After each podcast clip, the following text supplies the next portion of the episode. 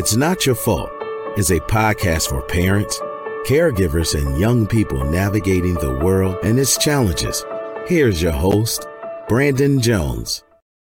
Greetings, everyone, and welcome back to another installment of It Is Not Your Fault, a teen mental health podcast. I am your host, Brandon Jones as we enter into this lovely fall season, I want to come to talk about something that isn't always so lovely, which is childhood trauma.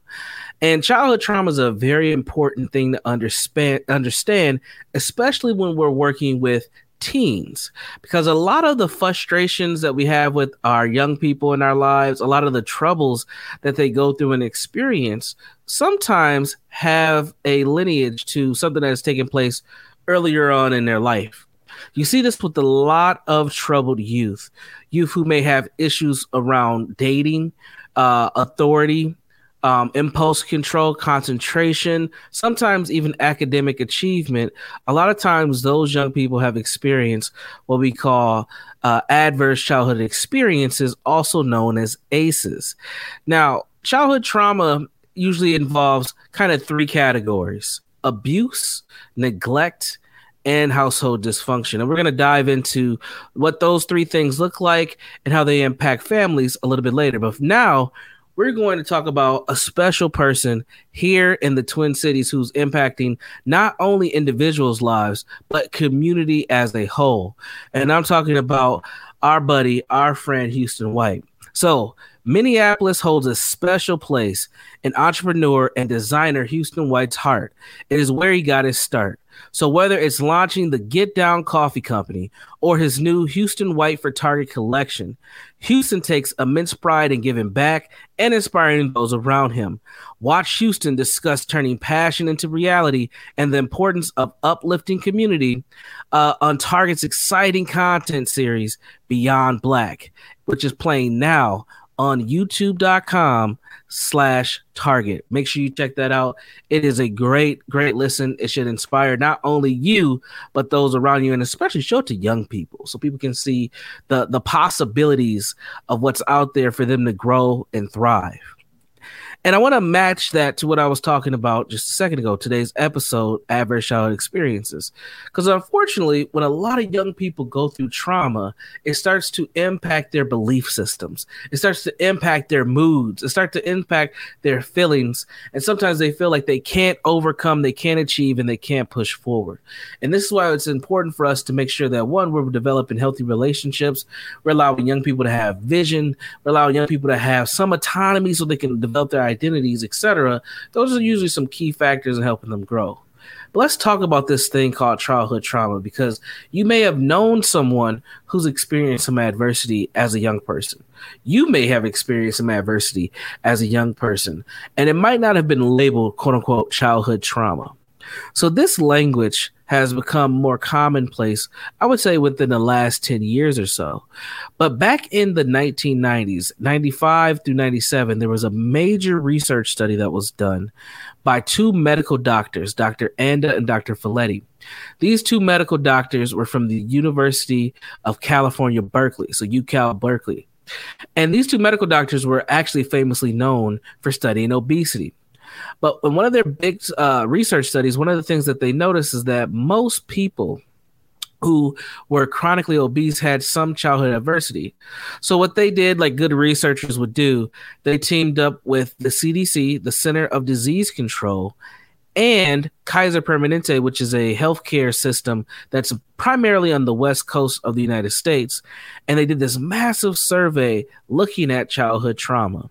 They surveyed over 17,000 participants in the survey. So this is a big deal.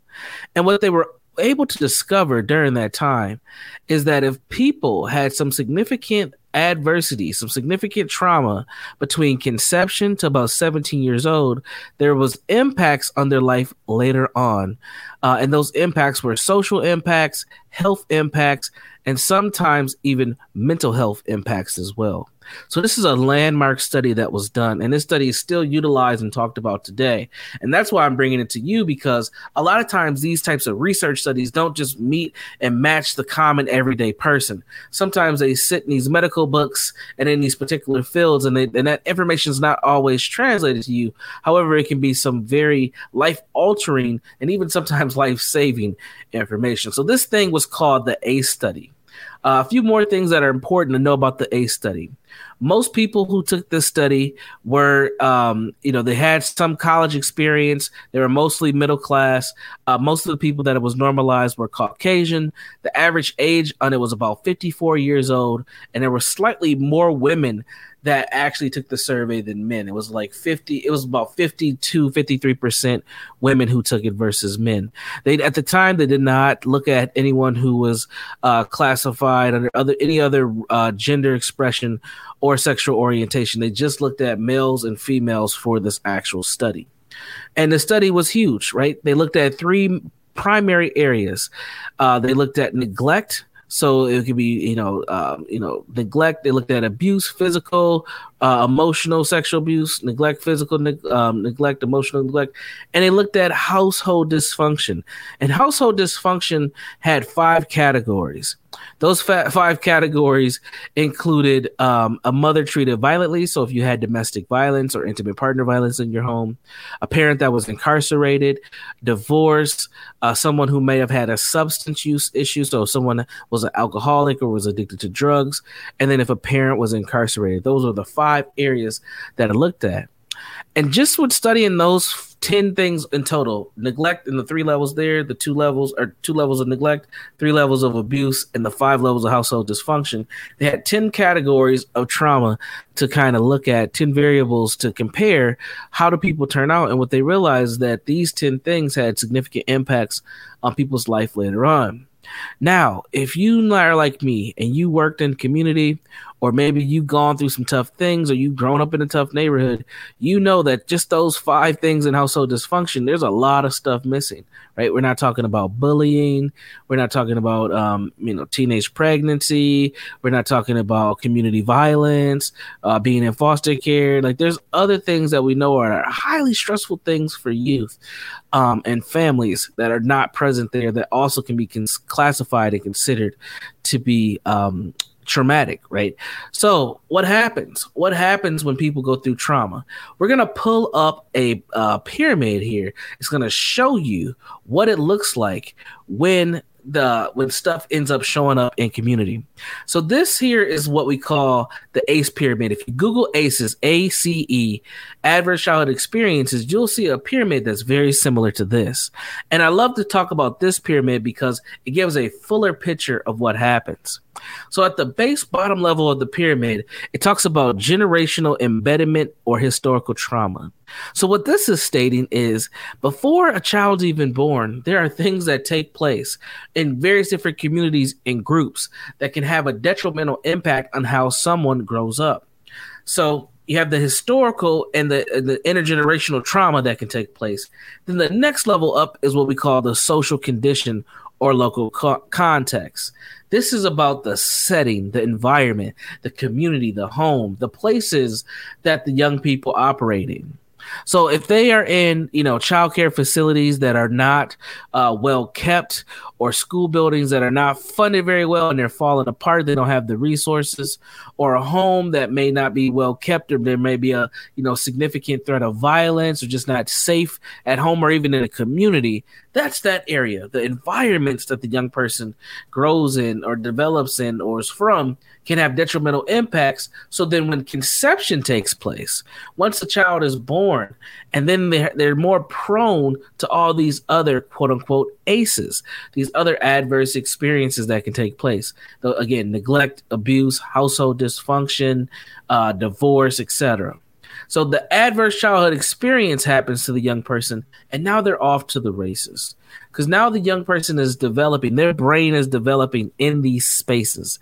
And then what that brain development does is it gets into what we call a disrupted neural development. Now, disrupted neural development doesn't mean that the young person is brain damaged, okay? Doesn't mean that they're going to be struggling long term. But it, what it does mean is someone who has been traumatized or has experienced trauma is their brain is going to be developed around surviving that trauma and coping with the trauma or traumas that they've experienced. So let's say we have a young person who's grown up with domestic violence in the home that young person has that traumatic experience of seeing the violence that is taking place in the home, the violence that may have happened to them, their brain is going to develop around what? Safety, right? They're going to have hypervigilance. They're going to know when to and how to engage with authority very differently than someone who has not had a traumatic experience. So the brain development starts to shift for young people who end up in these kind of situations. Then the next level from there is they develop coping. Um, sometimes that coping's good, sometimes it's bad. What is bad coping? The stuff we don't want our teenagers doing, right? Smoking cigarettes, drinking alcohol, having risky sex, stealing from stores, fighting. Those are all trauma responses often that are utilized by the young people in our lives and they start to engage in activities that we don't want them to do. But later on, we know that if they continue to do that, what can it lead to later on down that person's life? It can lead to disease, disability, and social problems. And then what the A study ultimately uh, was able to uncover that if people do not have appropriate interventions, it can lead to early death, which means that they're dying way earlier than expected. They're not meeting those life span goals later on in life, like making it to 60, 70, 80, 90 years old because of all the detrimental things that they've gone through.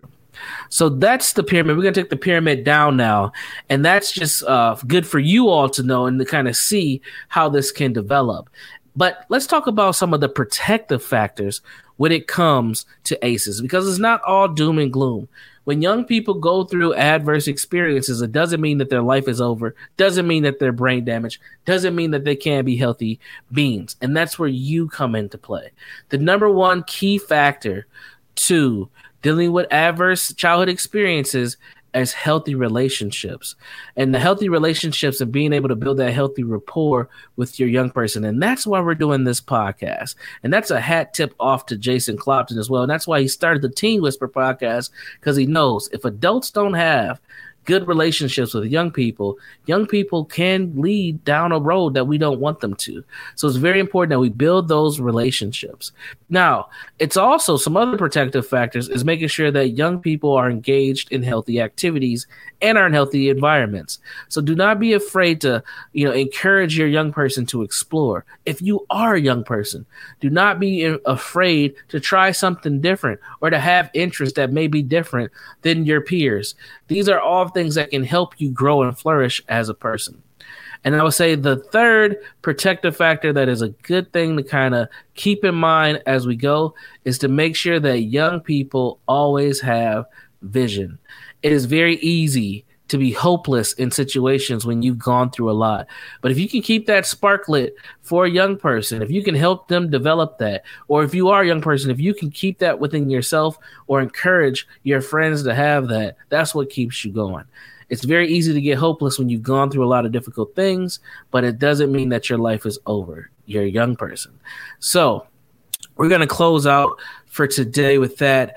Uh, if you have questions about adversity, maybe you've experienced some trauma, maybe you have a young person who in your life that has experienced some trauma, maybe you want to help somebody, feel free to reach out to me in two places. You can go to ShelettaMakesMeLaugh.com or you can find me at www.jegna, that is jegna.org. You can find me at jegna.org Always happy to answer questions there or send people resources. If things get too tough, do not be afraid to reach out to somebody who may be and talk to someone professionally who can help you. Um, you know, mental health treatment is one of the key things that can help us, but being able to talk to somebody that we trust, that we know, and that we respect can also get us over the hump. So, with that, I want to encourage you all to be safe be uh, constructive, and be well. I am Brandon Jones, and I'll see you next time. Take care. To check out previous episodes of It's Not Your Fault or to learn more about Brandon Jones, log on to ShelettaMakesMeLaugh.com. Get fast, reliable internet for any budget. Now, qualifying customers can get Xfinity Internet free through the Affordable Connectivity Program. That's right, free high speed internet from Xfinity. And Internet Essentials customers can get equipment included at no extra cost. Get started today. At Hy-Vee, we take pride of being part of the communities we serve. In 2021, we donated more than 14 million meals, and this year, we're committed to doing even more. For over 90 years, we've been the place that people turn in time of need, and we take that very seriously. That's why we're loading our semis full of food this week and making deliveries across the Midwest to help families this Easter. To join our effort, simply donate when you're at the checkout. Together, we can make a big difference for those in need. Start building your generational wealth with a $15,000 sign on bonus and a meaningful career with great pay and benefits. Union Pacific Railroad is hiring train crew members in the Twin Cities area. No previous railroad experience is needed. We provide all the essential training and you can get a free college education while working. Union Pacific connects communities in 23 states, hauling goods Americans rely on every day. Get your career on the right track with Union Pacific and apply today at up.job slash Minnesota. That's up.job slash Minnesota. There's a new way to get around in North Minneapolis. It's Metro Transit Micro, a new ride sharing service that connects you with Metro Transit bus routes or wherever you need to go on the north side. It's convenient, affordable, and accessible. Metro Transit Micro uses minibuses to reach more neighborhoods, and you'll have shorter wait times. It costs just the same as bus routes, and it's easy to use. You can pay your fare in cash, a go-to card, or the Metro Transit app. Just go to metrotransit.org slash micro. Download the app and create your account. It's really simple. So whether you're going to a friend's house in Bryn Mawr to watch the Vikings game, or you need to get dropped off at the Metro C Line station to hop on a bus to get to work across town, Metro Transit Micro got you covered. Book a ride, get picked up, and get where you need to go. Start riding today on one of the new Metro Transit Micro minibuses. It's back to school time, and that means it's back to cooking breakfast for your kiddos and making school lunches. That's a lot of cracked eggshells and cut off sandwich crust. Now, listen, before you think about throwing those food scraps away, think about recycling them. Ramsey County has a program that can help you do just that, and it won't cost you a dime.